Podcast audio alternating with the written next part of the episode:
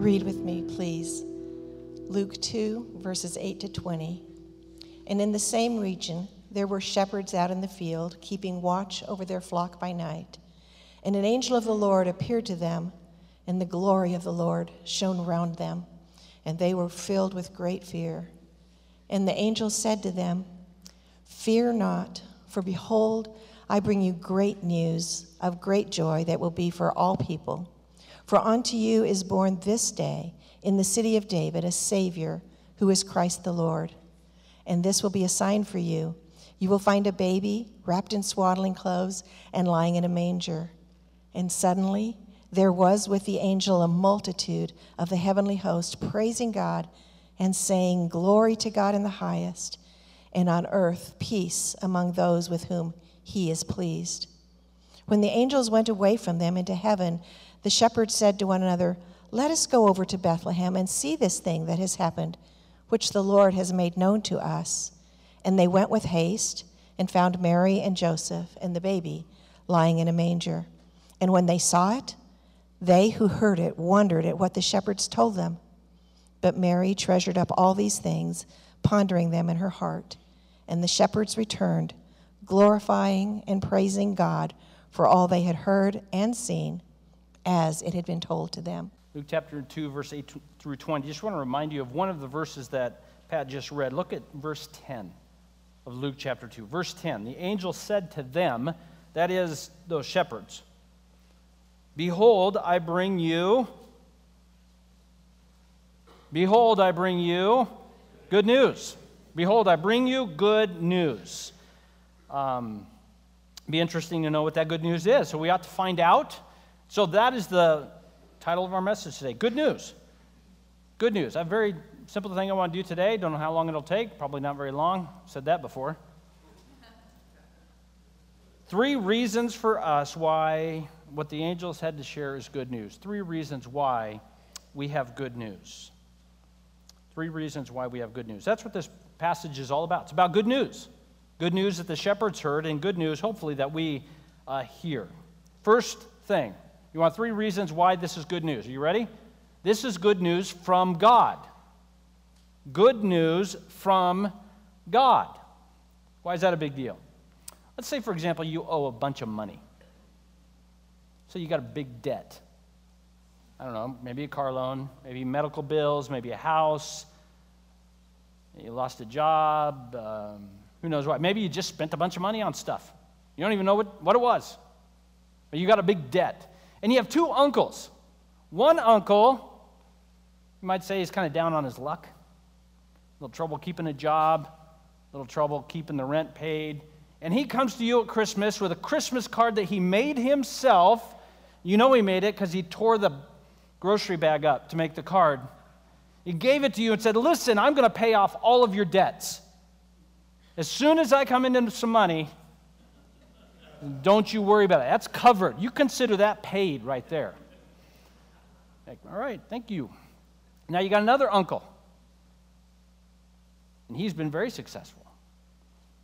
He doesn't know how to, he doesn't know how to not make money. He makes money when he's trying to lose money. And he comes to you and gives you a card that says your debt's paid for.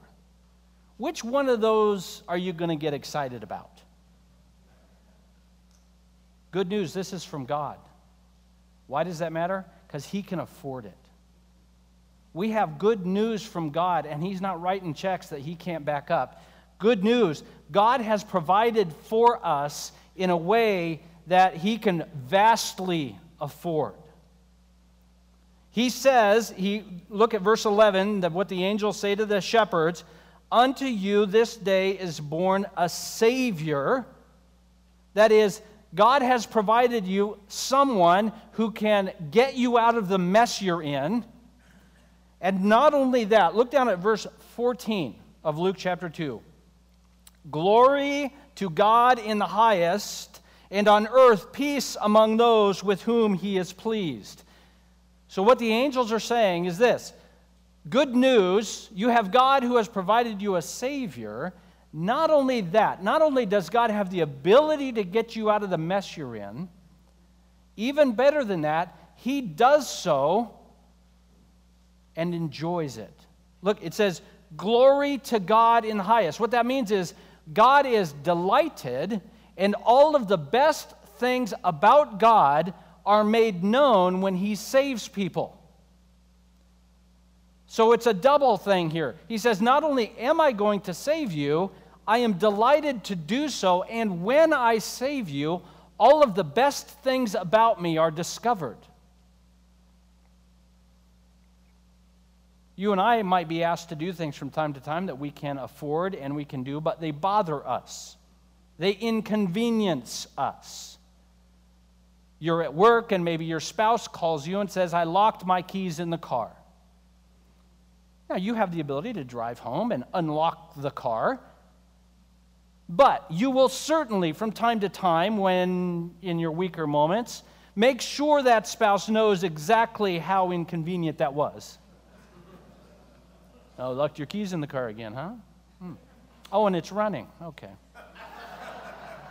Oh, and the kids are in it, and they won't unlock the doors. Okay. And they're honking the horn. Yeah, I'm not saying this has ever happened. So you go home. Oh, I got it. I never lose my key. Right? I mean, this is what we do. This is not how God approaches salvation. Oh, you guys really blew it, huh? Oh, now I got to send Jesus. Fine. Whatever. See that? I mean, we think that God is begrudgingly uh, forced, painted into the corner, has no other option, so he's got to save us. That's not the case according to the angels. He says, Good news, God has provided a Savior that can get you out of your mess. Not only that, this is the greatest way the best things about God are discovered. Glory to God in the highest. What's the best way to give glory to God? To illuminate and be understanding that He saves people who have rejected Him. God saves us because He loves us. God saves us because He loves saving. God saves us, and He does so happily. He does so with pleasure in His heart. What is the purpose of the good news? To bring glory to God, to bring joy to God in us, to bring peace to all of those who would receive salvation from God. Look over at an, another verse. You may have to turn to it uh, well, you have to turn to it if you want to read it. Galatians 5:22. There's a verse you're familiar with. It's called the fruit of the Spirit.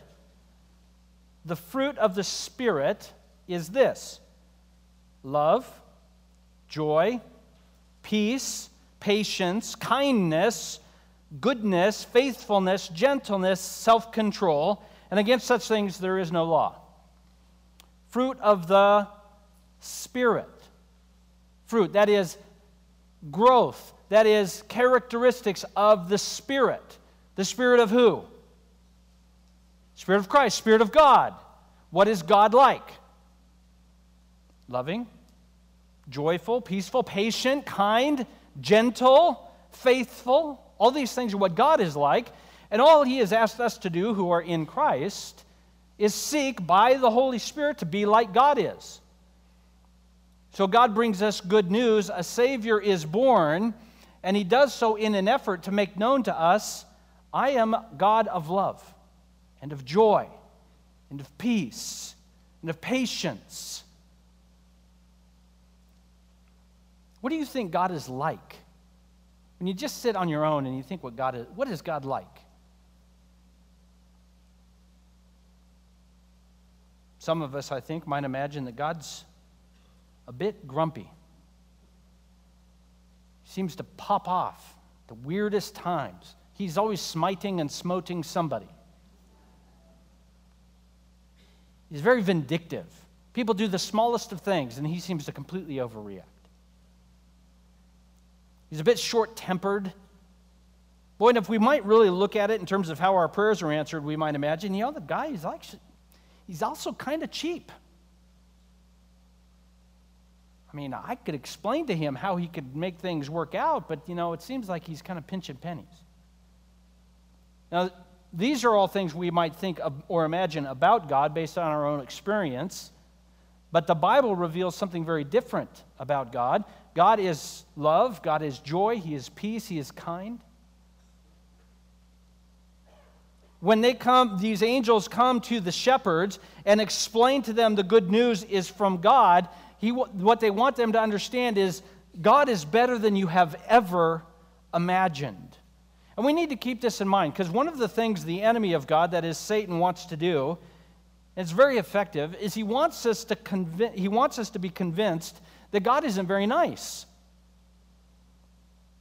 In fact, that maybe he's kind of mean.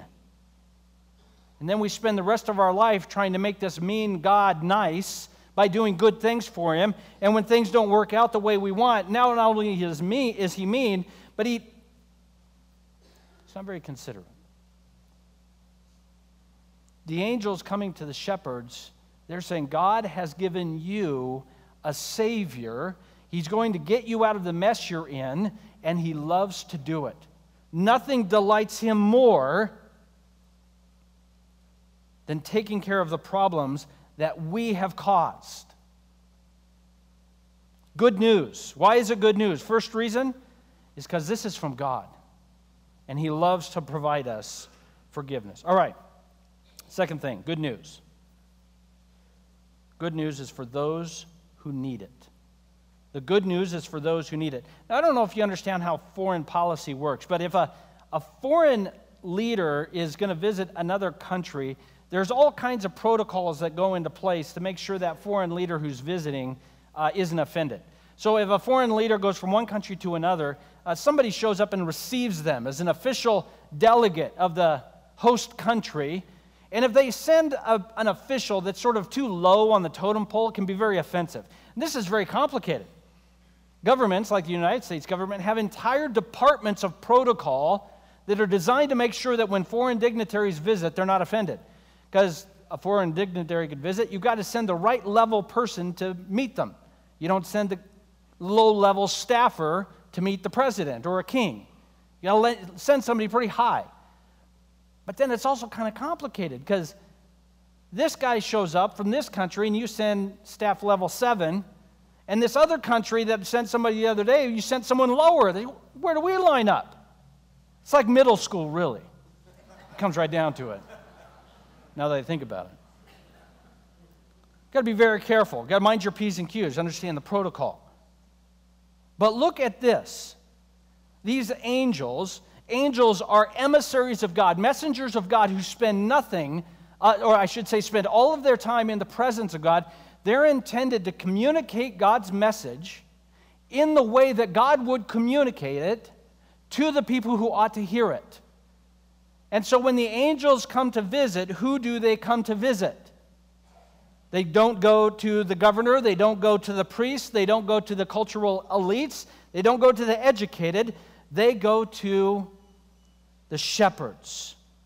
Now we have to be clear shepherds, although they are talked about all throughout the scripture. Psalm 23 is one of our favorite Psalms. The Lord is my shepherd. King David was a shepherd before God called him out to be king. In the first century, shepherds were outcasts, they were rejects, they were cultural sideliners, they were religiously impure. If they showed up at the temple, they would be held off at a distance. They had terrible reputations, they were viewed as thieves and, and uh, scoundrels. If you walked down the road and a group of shepherds came down the road, you would cross to the other side for fear that they would rob you or try to sell you something. And the angels came to these guys. Good news. Because the good news is for those who need it. The shepherds here had no claim whatsoever to have a relationship with God based on what they were taught. They were taught as shepherds growing up, as young people in Israel growing up, that to relate to God, you had to have a good relationship with God through the temple and through the priest, and you had to offer the right sacrifices, have the right religious connections. These guys had long since failed at that. These guys were not good at being church people, they were lousy at it. And so their assumption would have been they had no reason for God to relate to them. Nonetheless, God doesn't just send one angel. What does He send? Sends the whole choir. This tells us the good news is for those who need it because the good news is not because we deserve it. The good news is because God has decided of his own purposes to extend that news, that good news, to people who need it. Now, while the shepherds would know that they have no claim to have a relationship with God, the religionists, the cultural elites of that time, would have had a claim to God, or so they thought. In fact, for those who were religious and were connected with the temple system in a way that was just merely a, a merit system, they would have found the good news the angel had, was offering was bad news. What is the, the good news the angels were offering? A Savior is born. What has Jesus come to save us from? Our sin.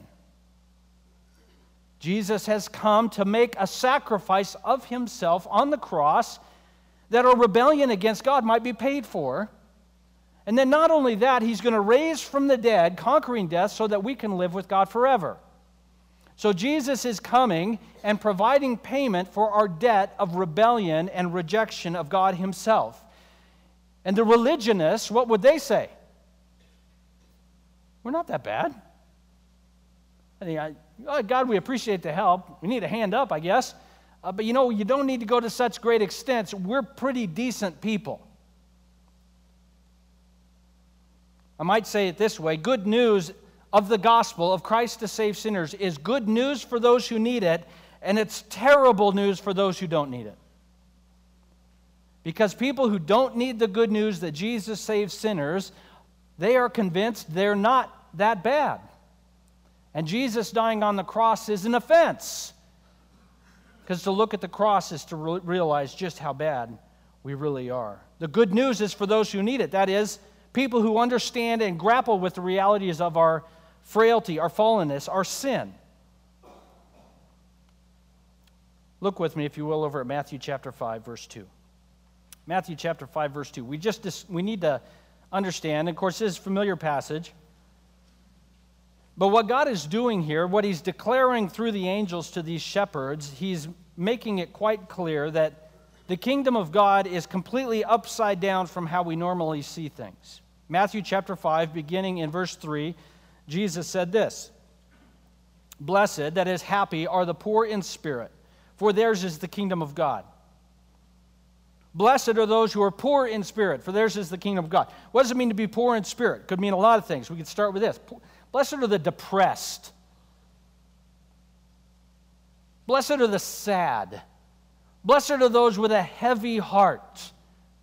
Blessed are those who have gone through life and the trials of life have taken their toll. And Jesus said, No, you're going you're going to inherit the kingdom of heaven. Blessed are those who mourn, for they will be comforted. Blessed are the meek, for they shall inherit the earth. Who inherits the earth normally? The opposite of meek. I wouldn't describe Alexander the Great as meek. I wouldn't describe any military conquering leader as meek.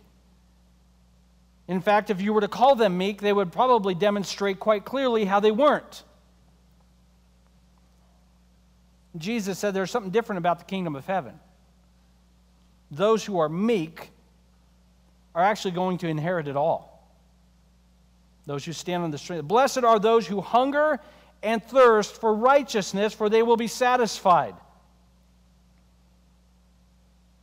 Blessed are the merciful, for they will receive mercy. We might say this in our modern day the merciful are great. It's great to show mercy, but come on, let's be serious. You can't get walked all over. I mean, got, at a certain point, you got to draw the line. You can't just get walked over, you can't just be taken advantage of. And then we look at the cross and say, well, I don't know if that's true. Blessed are the merciful. Blessed are the pure in heart, for they will see God. Blessed are the peacemakers, for they shall be called the sons of God. Blessed are those who are persecuted for righteousness' sake, for theirs is the kingdom of heaven. What Jesus has done with these few verses is completely rewritten how we normally see success. And he says, success in the kingdom of God is completely different than anything in the world today. what we might say is this when we have a right view of our brokenness before God, we, and we have a right view of what God is like, what the angels are declaring is really good news. So if you're strong, self assured, don't have a lot of sin problems, are a conquering hero in your own world, the good news of, that Jesus came to save sinners might be a bit disappointing. But if you're like the shepherds, meek, discouraged, outcast, set aside, not a lot of good prospects in the future, you hear Jesus came to save people like you, you might get kind of excited. And that's exactly what they did. One more place to look Matthew chapter 11, verse 11. And talk more about John the Baptist next week, but let's just tease it here. Matthew chapter 11, verse 11. Jesus says this about John the Baptist Truly I say to you, among those born of women, there has arisen no one greater than John the Baptist. Truly I say to you, among those born of women, there has arisen no one greater than John the Baptist. You know, that's a pretty good character reference when Jesus, Son of God, Savior of the world, Creator of the universe, says you're kind of number one. I kind of think when we get to heaven, he's going to talk a lot about that, but I don't know. I could be wrong. How did John the Baptist end his life? Well, we know he lost his head, he was beheaded.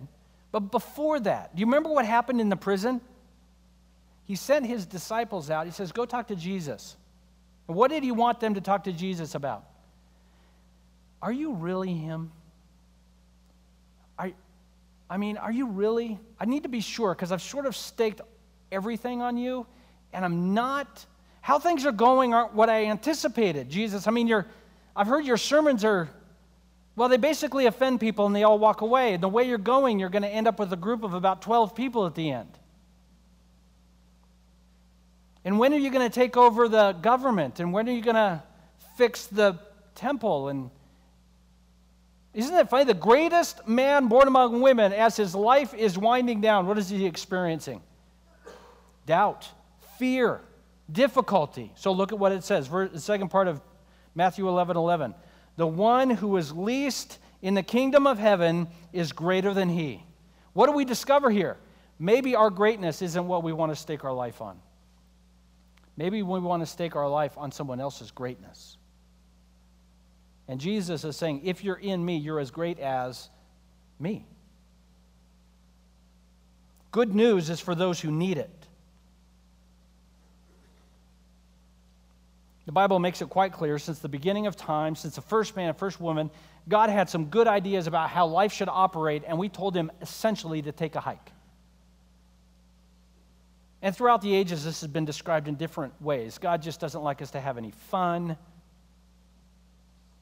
all the really fun things that are, there are to do, he said, don't do those. And all the really dull and boring things, he said, please do as much of those as possible. God describes all these ways in which we ought to live, and we basically say, no, we don't like it.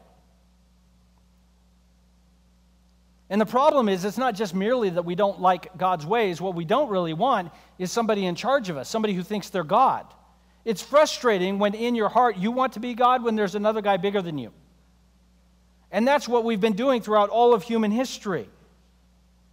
Is we've been rebelling against God, saying, not only do we not like your standards, we think they're pretty poorly informed. I don't know if you've read the latest studies, God. Uh, but we think we, we ought to be in charge. And the Bible tells us this while we were still rebelling against God, He died for us. So, what happens is, because we rebelled against God and because God is the source of life, we become separated from God. So, we, because of that separation, we no longer have a connection with God who is our life. What is it called when you no longer have a connection with life? It's called death. So, we're dead in our sin, dead in our rebellion. And what Jesus says he's going to do, he says, I will come and live my life with no sin. I will then die on the cross for you and if you will trust me, that connection between you and God will be restored. You are now no longer dead, you are what? Alive in Christ. And they say, well, how long does that last? And Jesus says, watch this. and he kicks the stone out of the door of the grave. And Jesus says, I'm going to live forever. If you are in me, you will live as long as I do. How long is he living? Forever. So our relationship with God is restored, and our relationship with God will never end because Christ died on the cross to wash away our sin. He says anybody can have a piece of this action. All you have to do is believe. I trust that what Jesus died on the cross was for me because I'm a dirty, rotten sinner. I trust he's gonna, he rose from the dead. Now, I know it's a very churchy thing to say that he rose from the dead, but uh, so let me explain this raising from the dead thing. What we're saying is he was dead and then he got up and he's not dead anymore. Yeah, it's hard to say this because we're in church. It would feel more the way it needs to feel if we were standing in Starbucks. I've told you this. Try this next time you're at Starbucks or wherever you like to get your coffee. After you get your coffee, just try it. Just see how it happens. Just tell the person that you're buying your coffee from, you believe dead people can come back to life. And see what, just to see what kind of reaction they get. So I believe dead people can come back to life. How are they going to react? See what I mean? It feels very churchy. Of course, dead people come back to life. Then you go to a, go to the coffee shop, say, "Oh yeah, dead people come back to life." You're going to get this really. Maybe you should slow down on the mocha there, little camper. But that's what, that's what we believe. And we, we say good news because without him, we would be lost in our rebellion. Not only is the grave a certainty, but our going to the grave bearing the weight of our own rebellion is a certainty. Good news, it's all forgiven. Why did the angels go to the shepherds? Because they were bad dudes. If he would have gone, if these angels would have gone to some goody two shoes, we would have read this historical account later and say, well, that is good news for people like them, but what about me? I have, I've done things that I don't want to talk about. When we read that the angels went to the shepherds, it's good news. If, it, if the angels would go to them, they would come to you and me.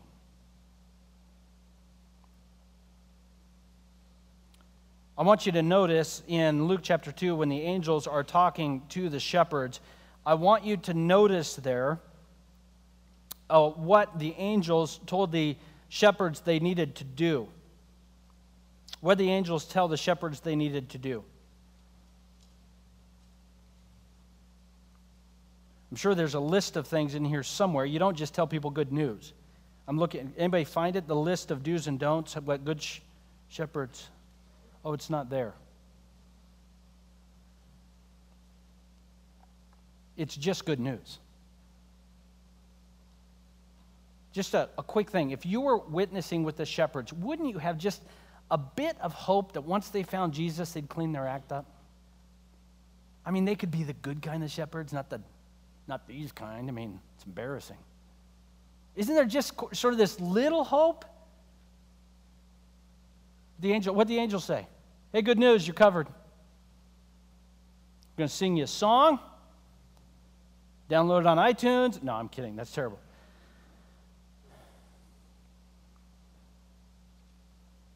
We can miss good news, first of all, because we don't think we really need it or we can miss the good news because we think there has to be a catch, and there isn't one.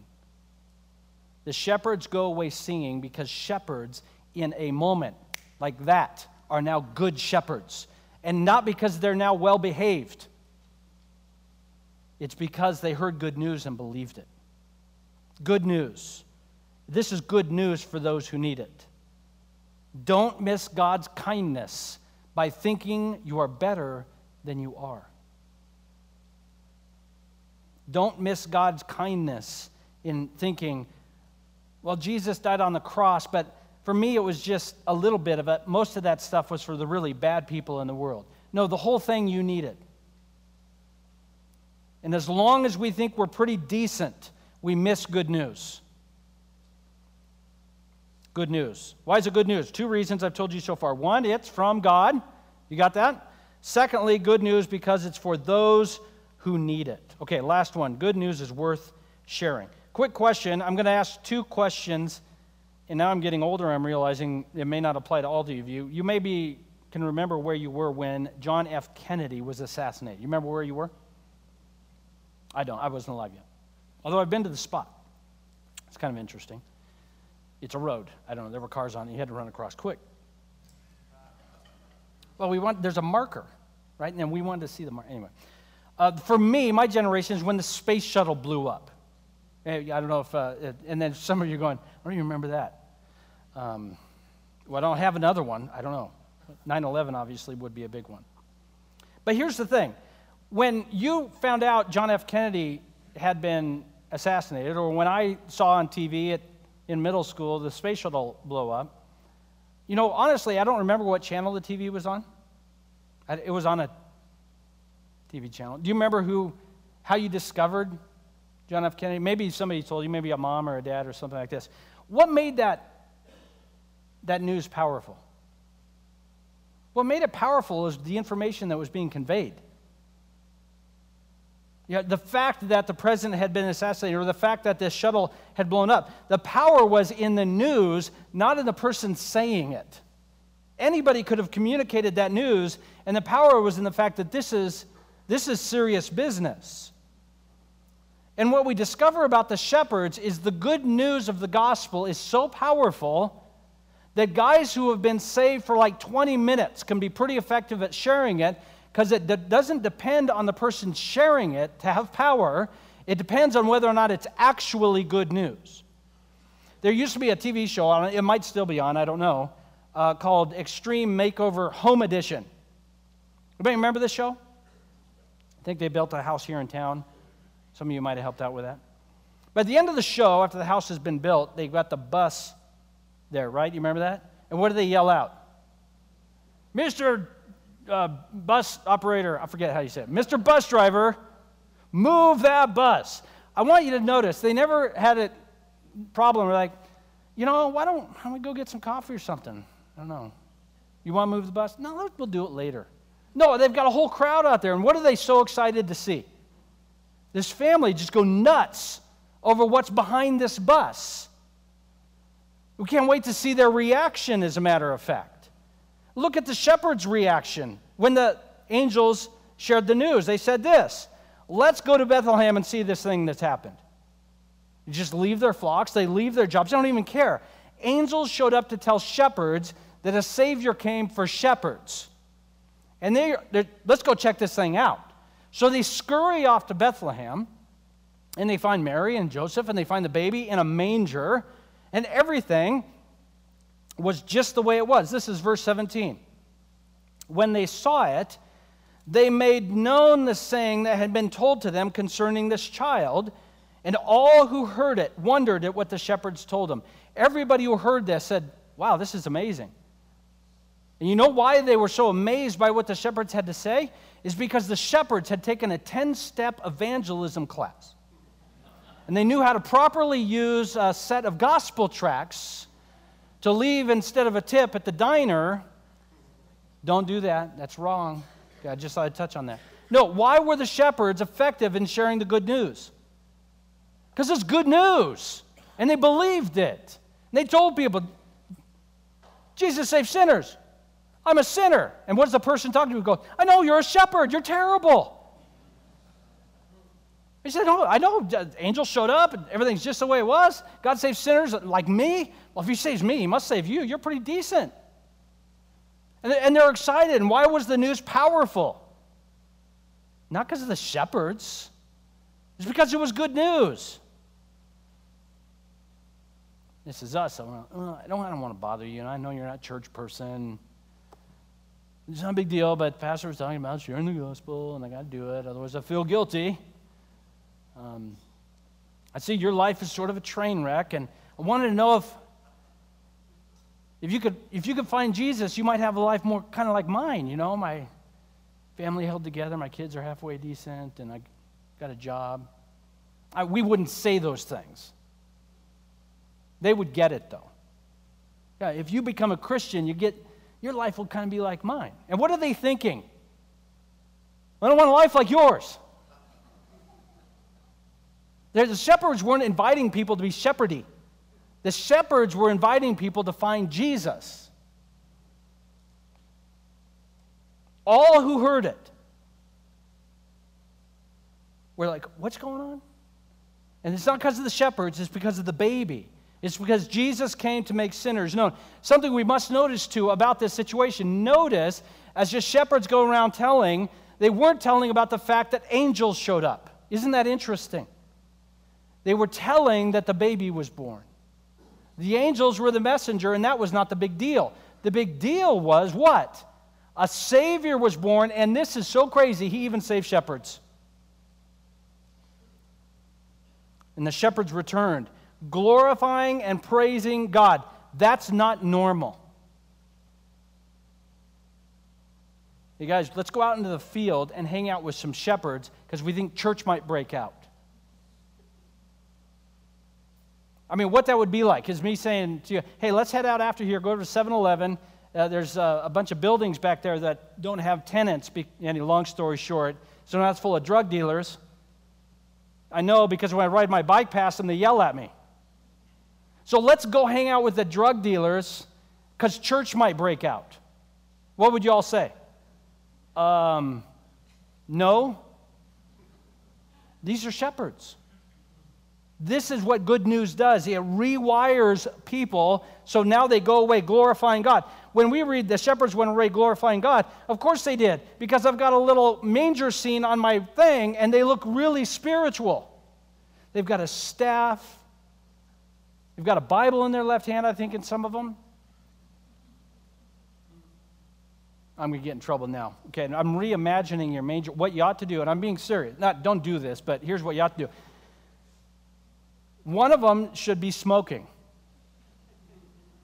One of them should have a can of Pabst Blue Ribbon in his left hand. Although that's kind of, kind of trendy, and I don't think I don't think shepherds would be that trendy, but it used to be that wasn't that trendy. You say, well, no, that's, that's offensive. Yeah, that's, that's what the gospel does. It saves people like that who aren't looking for religion, they just discover Jesus shows up with good news. Good news is worth sharing. The shepherds walk away and they go, God's like this? His plan is like this? Are you serious? So, this is where we got to be honest. If good news is worth sharing, the fact that it is a significant struggle for all of us, so we, we ought to be all in the same boat on that, we need to realize the issue is familiarity has tempered our enthusiasm. A familiarity, a used to itness, uh, it's tempered our enthusiasm. And one of the things reliving the history of Jesus' birth can do is revive in, this, in us afresh that, wow, he saves sinners like me. How can you do that? Well, one thing you can do is just be reminded you're not as good as you think you are. I've said this before, oh, worth mentioning again. Some of us have some sins in our past we regret. And some of them, it's a real recent past. And we thought, well, I thought once I found Jesus, I'd be over that stuff. I thought that would be fixed, that that would go away. It's gotten worse. Our enthusiasm can be renewed when, even as Christians, we look at the struggles we deal with and we go, wait, Jesus, you save sinners like me? You're s- still? I got saved, I still struggle with sin, and you still love me? That's, that's pretty amazing. What we might have to do is rethink what we think the Christian life is supposed to be like. Well, many of us think the Christian life is supposed to be like you find Jesus and you spend the rest of your life discovering how good you can be. Okay, here's what the Christian life is really like. It's going to bother some of you. You spend the rest of your Christian life getting closer to God. The closer you get to God, what do you discover? oh man, you got problems. The, the trajectory of the Christian life is one of a greater and greater awareness of how much you need Jesus. You have no idea how bad a sinner you are till you stand right next to the Lord. And the whole time, he's just offering his love and grace to us. But we don't like that feeling. We don't like feeling guilty. We don't feel like feeling dirty. We don't feel like We don't like feeling like we did something wrong. But the fact is, we never discover the depth of God's grace until we're willing to admit the depth of our neediness of it. The joy of the Christian life is getting closer and closer to God and saying, Boy, God, I gotta be honest, I had no idea what a dirtbag I was. You saved me?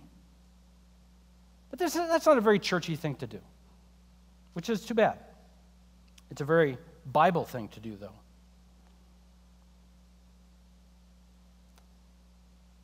This means that spiritual growth in our life as believers in more and more a great an increasing awareness of the fact that God is good, not an increasing awareness of the fact that I am good.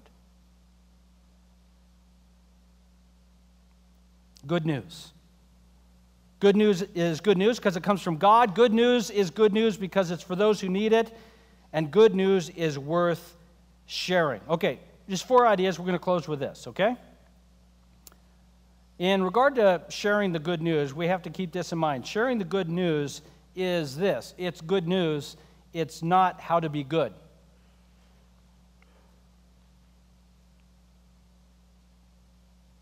Sharing the gospel with yourself in your own heart, sharing the gospel with the people in your home, sharing the gospel with your neighbor is not an effort to tell people how to be good. It is an effort to tell people good news. The temptation is to see how quickly we can get from good news to be good. The angels understood this a little bit better than us. They understood people who hear and believe good news want to live in light of it. They don't need to be told how to necessarily. It's good news. Jesus saves sinners. Well, what if they keep on sinning? What if I share the good news with somebody and they don't stop sinning? I don't know. What do you tell yourself? You have to grapple with that a little bit. I mean, the Bible is clear in 1 John no one should claim the name of Christ who keeps on sinning. What that means is someone who says, It is good for me to do sin. That's what we're talking about. We're talking about people who are frail and broken and struggle. You know, like all of us, except for that one guy. We won't say who it is. So, what if they keep struggling with their sin? What if they get saved and they don't recover from their addictions instantaneously? What if they still have a bad attitude? Do we trust the good news? Is that good? Or do we need to help it along? Okay, second thing good news is we're sharing, and we need to be careful. Let's just share good news, not how to be good. I know some of you are that struggle with it. Send me an email, it's fine, I'll answer eventually.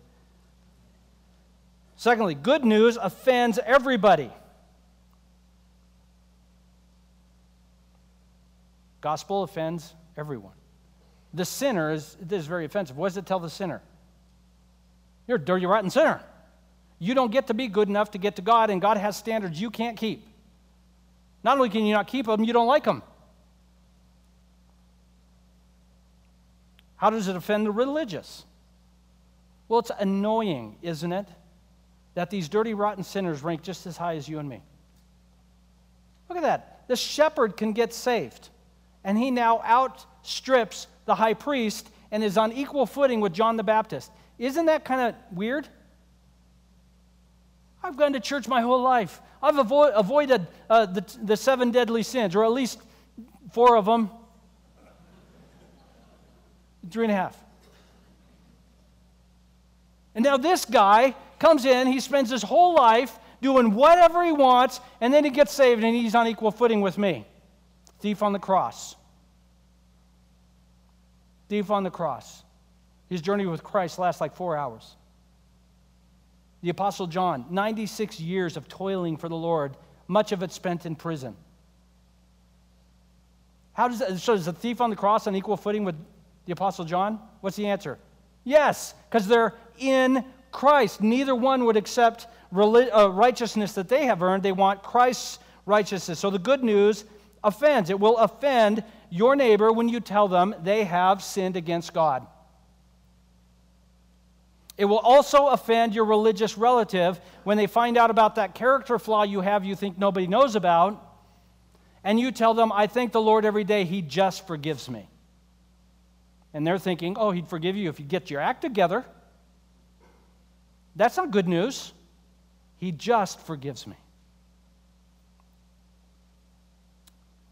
Good news. The angels went away, and the shepherds were struck not by the angels, but the fact that Jesus was here. It's good news because the good news is all about Jesus. And we'll close with this good news.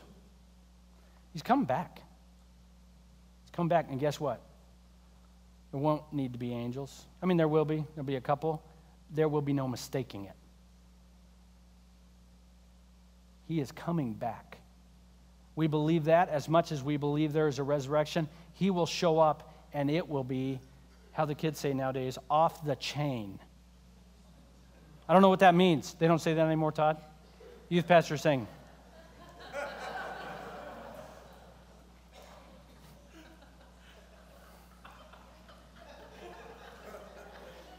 off the hook? It'll be lit? No, I think we did that with the. Anyway, he's coming back. Good news, he's coming back. When's he coming back? Is the next question, right? When's he coming back? It's the same answer you tell your kids when you're making a long drive. What is that? We're closer than we've ever been. We're almost there. May he find us worshiping him when he returns. Good news.